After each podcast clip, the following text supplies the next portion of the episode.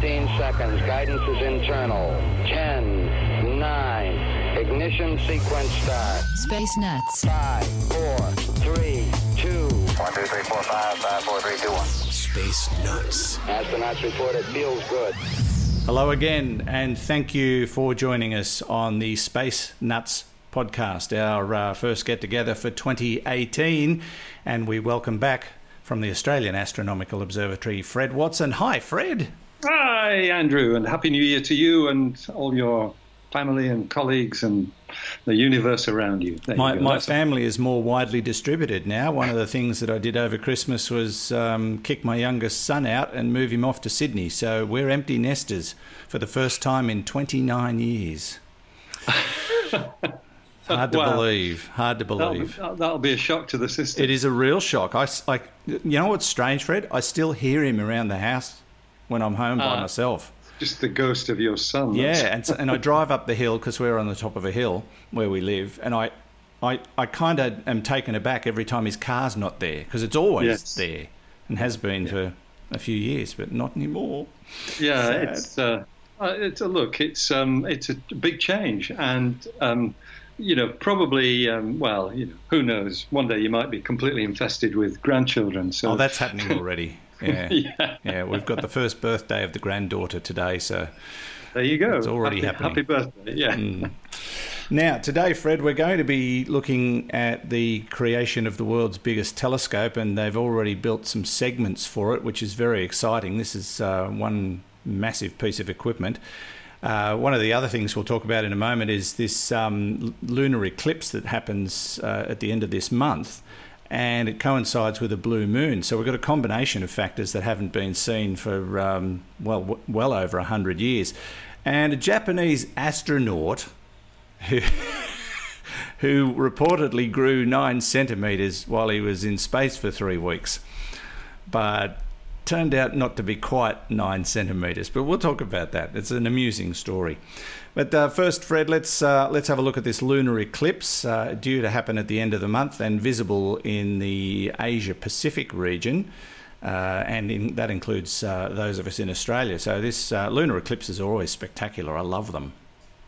This one especially, Andrew, because um, the you know it, it, it certainly from Australia we will most of us anyway will see the whole eclipse, the, um, the, the the the whole event from the start of the the moon's outer. Uh, I beg your pardon. Let me rephrase that.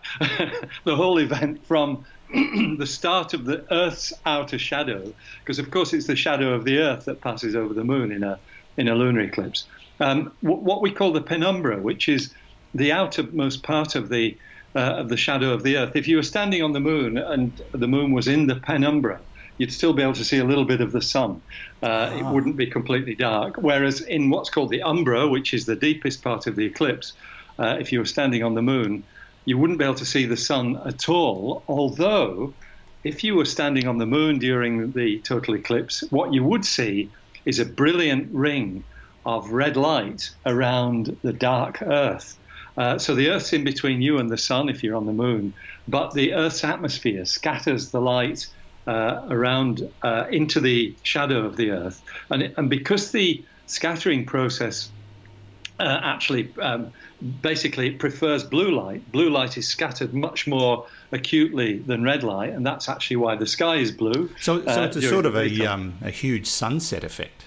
It's exactly like that. That's right. Ah. It's just a, a global sunset. Um, so you've got this red rim around the disk of the Earth. This is assuming you're standing on the moon, which not many of us will be, but No. uh, you know, it's a it's a it's a thought experiment. Uh, but it's that that causes the red glow on the moon, which we see from the Earth when we see one of these total eclipses of the moon.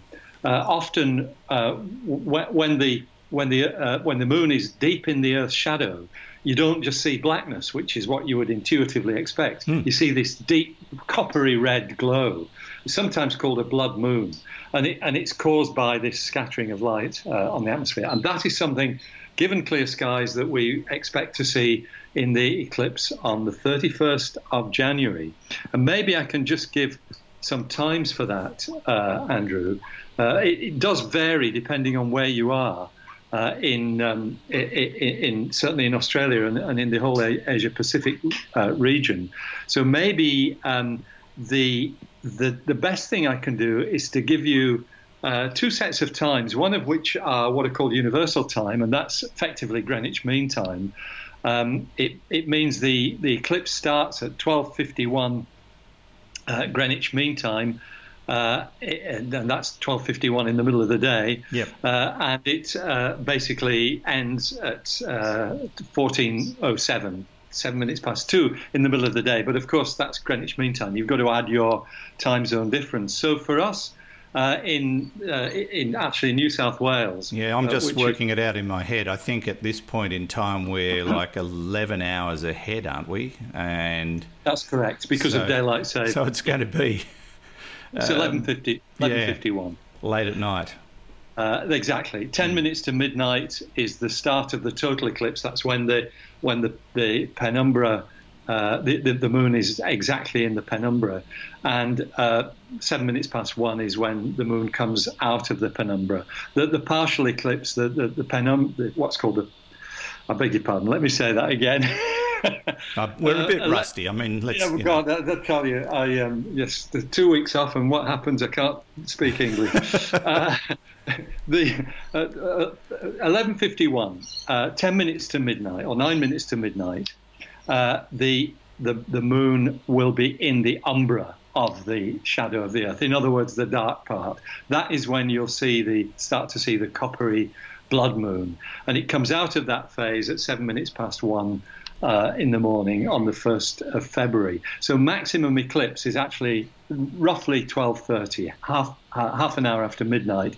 That is in um, uh, uh, Eastern Australian daylight saving time. So that's what we have in New South Wales. Mm. Of course, if you're in Queensland, it'll be an hour earlier and, and pr- progressively across the country, a couple of hours earlier, um, uh, in fact, three hours earlier in WA. So most of Australia will be able to see it in totality. Uh, New Zealand, of course, um, eastern parts of um, Europe by the look of it, and northwestern parts of the United States will be able yeah, to see totality.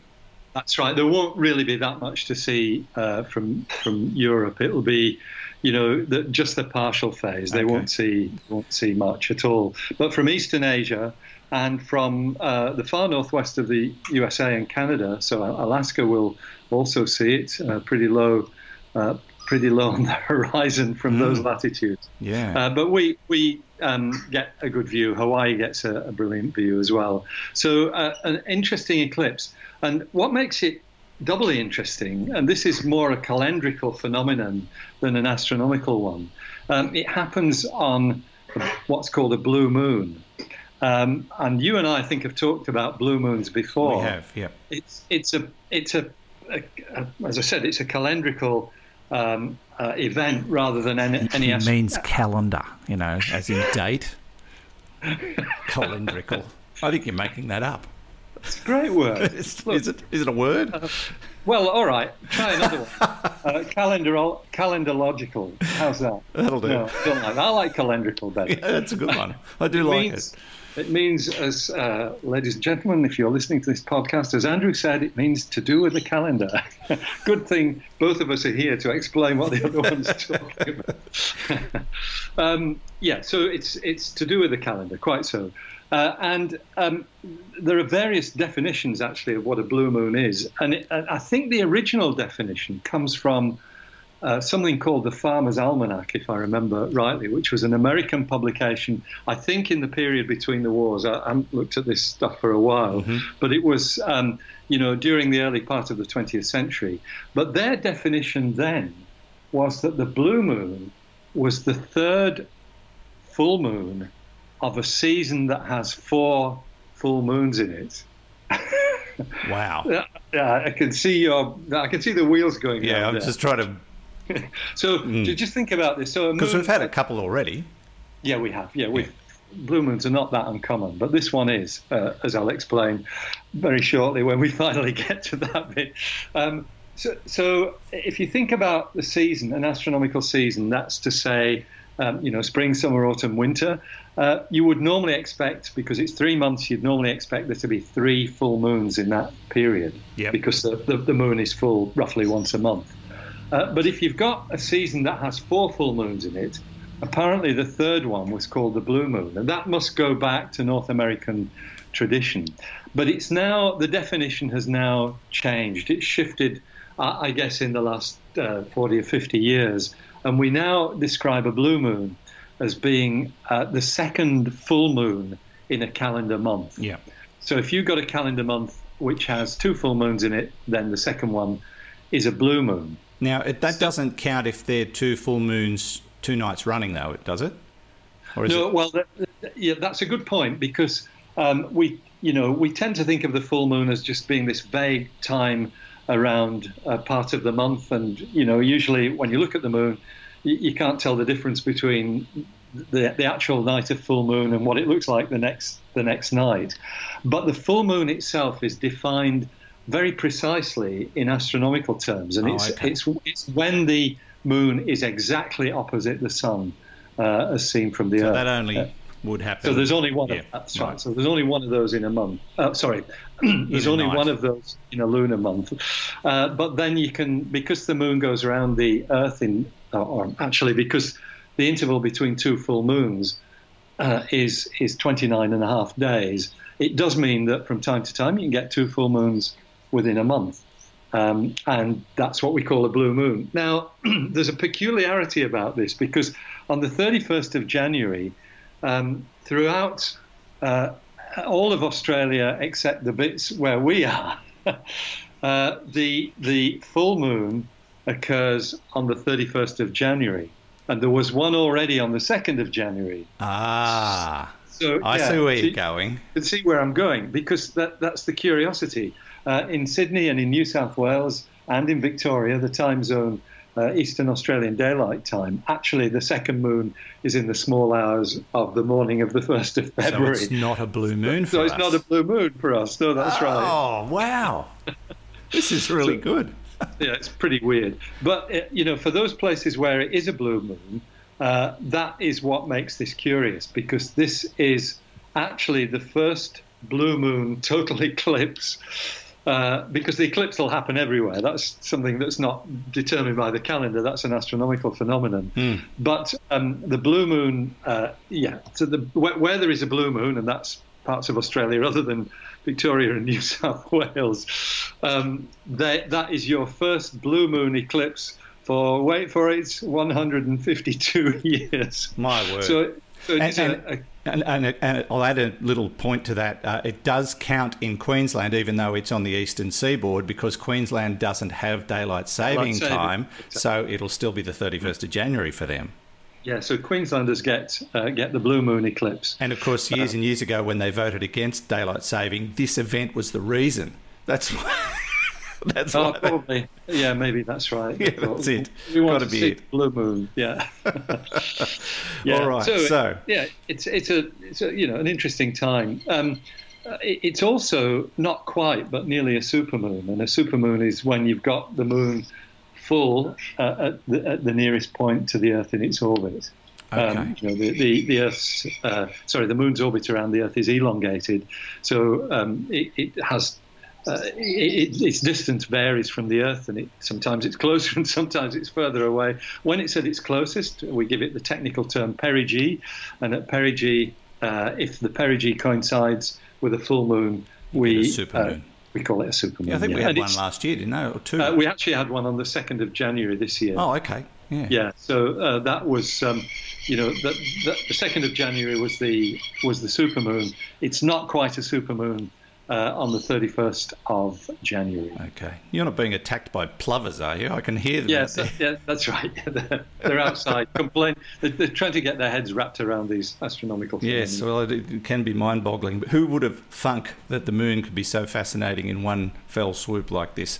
But uh, 31st of January into the 1st of February for some of us, but most of us will see it as a, um, as a blue moon eclipse, first one in 152 years. Uh, for those of you in Central and Western Africa, uh, Western Europe, and the UK, and in Central and Eastern Uh, South, America, tough luck. see any. Mm. I, I, guess there's there's a conundrum in this as well. Just wrapping it up finally, in that um, it it will be a blue red moon during the eclipse because it's it's a the, the moon will be blood red. Uh, but, but it will be blue. so work, work that one out. yeah, which makes it a purple moon. There yeah. you are. We've just renamed it. Mm. Yeah. You're listening to Space Nuts with me, Andrew Dunkley, and astronomer Fred Watson.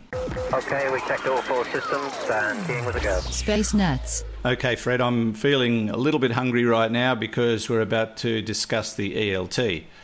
Uh, which uh, sounds very much like one of my favourite sandwiches. But we're talking actually about the extremely large telescope.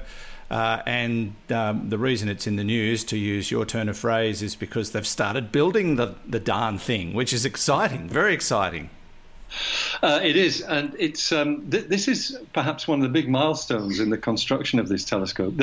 Uh, there's been a lot of work done already. Um, the I figured about, there would be, but yeah, what we're about, about to talk about probably one of the more exciting elements. It, it. it is exactly, yeah. So the you know the contracts have all been laid. The, the top of the mountain that it will sit on in in uh, northern Chile, a, a, mountain called Cerro Armazones, uh, that's already been flattened to, to, to kind of take the pointy bit off the mountain. I and, still can't get my head around the fact they've knocked the top off a mountain. that just blows my mind. Well, it, yeah, it, it, I mean, know, it, basically is just earthworks, but you, you, can tell um, when you look uh, from afar at uh, Cerro Armazones, uh, which um, I managed to do a couple of years ago, you can clearly see that the top of this mountain is flat, uh, and um, that is going to be graced by the biggest astronomical telescope in the world uh, when it starts working. I think 2024 is the date. This is a European venture. It's um, being made by the European Southern Observatory, uh, which you might remember uh, Australia is now a strategic partner with, yes. actually, European Southern Observatory. Uh, this telescope uh, has a long and interesting history. It's what we call an ELT. Uh, which is an extremely large telescope. Uh, the original plan was that this telescope would have a mirror 100 meters in diameter, and it was going to be called OWL. And OWL stood for the overwhelmingly large telescope. I was going to so, say uh, outrageously large. But yeah, well, overwhelming. Yeah, overwhelmingly so, is good too.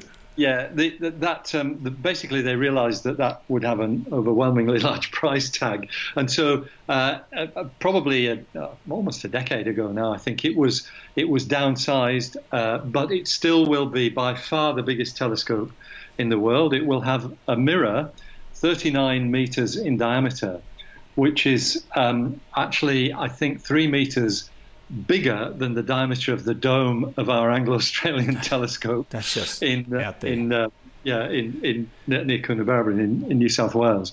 Uh, now, a 39 meter diameter mirror. Of course, this is a dish mirror. It's made very precisely. It's uh, the, the biggest error on it is measured in basically the size of atoms rather than rather than in millimeters or anything.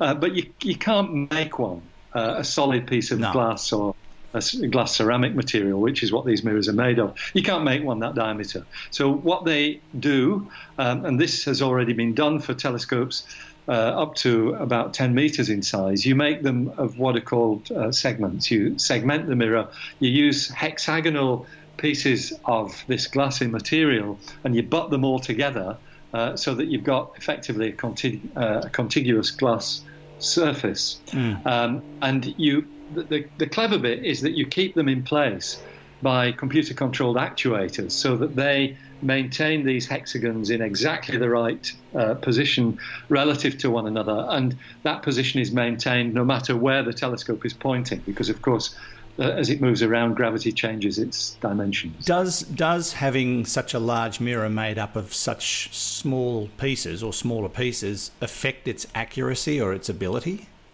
Um, no, they don't actually. That's a good question, and um, because the the gap between these segments is virtually nothing. There is a tiny gap.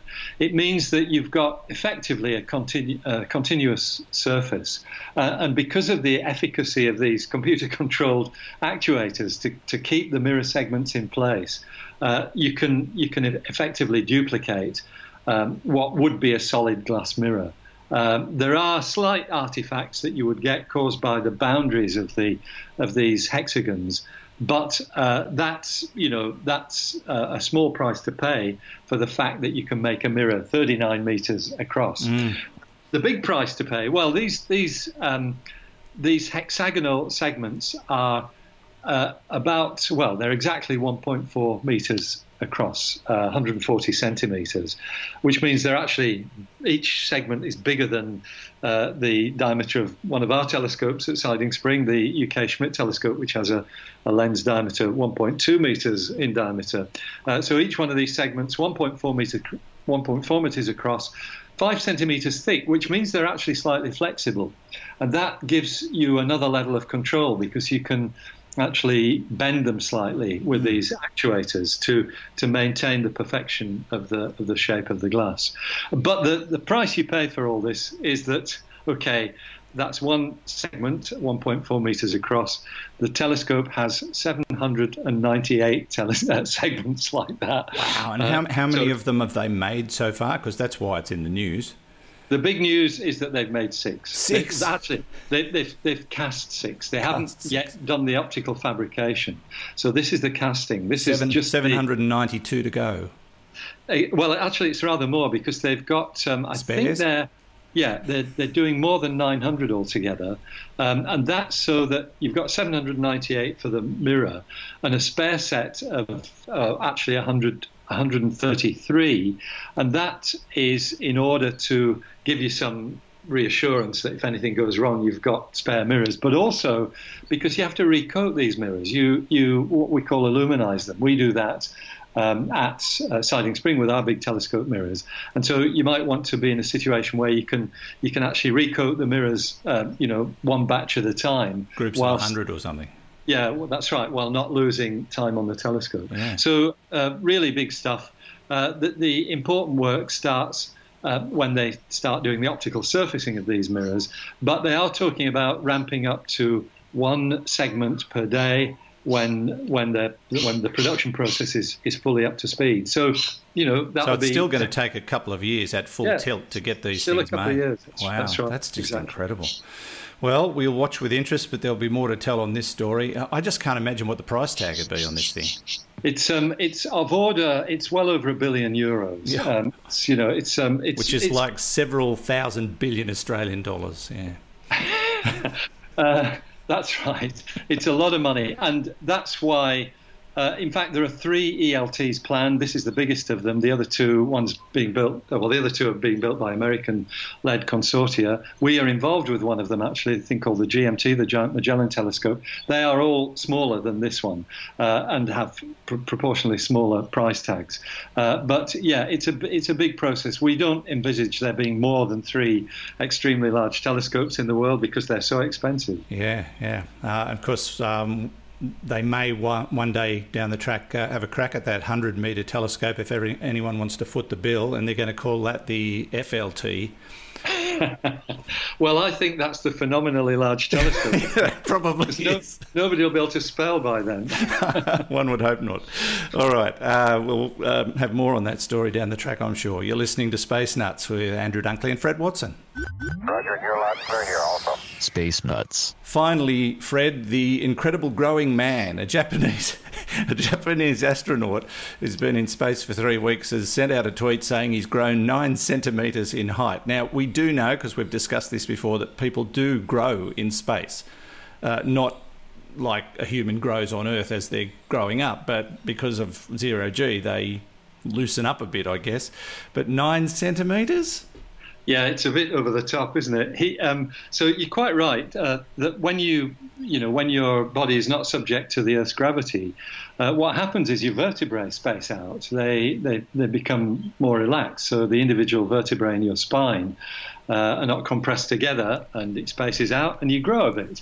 Uh, and you measure your length, and you realise you've grown. But that's kind of usually measurable over the six months of a of a space flight on the International Space Station in three weeks to grow by nine centimeters, which is sort of four times more than the average amount of growth. That's extraordinary. This mm. is a um, an astronaut, uh, Japanese astronaut, uh, Nor- Norishige Kanai. Uh, he uh, basically made some rough and ready measurements. Uh, after he's been in, in, on mission for three weeks, he, his original tweet was, Good morning, everybody. I have a major announcement to, today. We had our we had our bodies measured after reaching space, and wow, wow, wow! I had actually grown by as much as nine centimeters. Um, yeah, listen, so was, um, someone should have told him to take the helmet off. Well, maybe that was it. Um, yeah, but but apparently um, because the the, the boss of the of the space station, the commander, who's uh, Russian, um, uh, uh, Anton Shkaplerov, he was skeptical. So they made uh, they made another measurement, and it's come down to two centimeters.